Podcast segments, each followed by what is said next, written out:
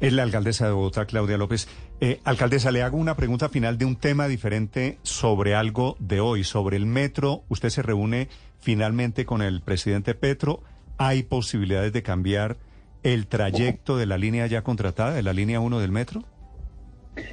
Pues Néstor, el presidente nos pidió, como ustedes saben, desde el año pasado, le pidió al consorcio que está construyendo la primera línea del metro que analizara la viabilidad jurídica, técnica y financiera de una eventual subterranización de un tramo.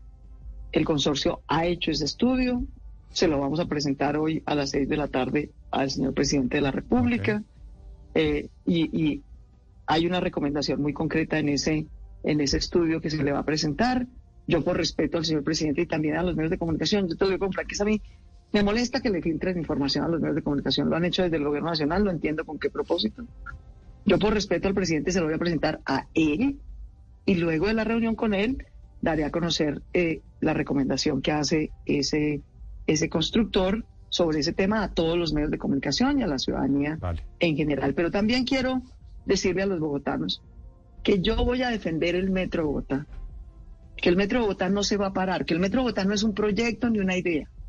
En la primera línea del Metro Bogotá están trabajando hoy 4.200 colombianos, trabajando construyendo el patio taller en Bosa, terminando los estudios y diseños, construyendo el viaducto que tenemos, el, subterráneo, perdón, que estamos haciendo en la 72 con Caracas. Esto no es una idea, queridos. Esto es un contrato con 18% de ejecución, con 4.200 trabajadores haciéndolo. Bogotá va a tener metro en el 2028, sí o sí porque por andar saboteando, parando y retrasando es que estamos tan trancados como estamos, porque no tenemos suficiente transporte público. De manera que ese es mi compromiso, lo fue desde que fui candidata, ha sido mi tarea como alcaldesa y pues vamos a presentarle esa información hoy al presidente.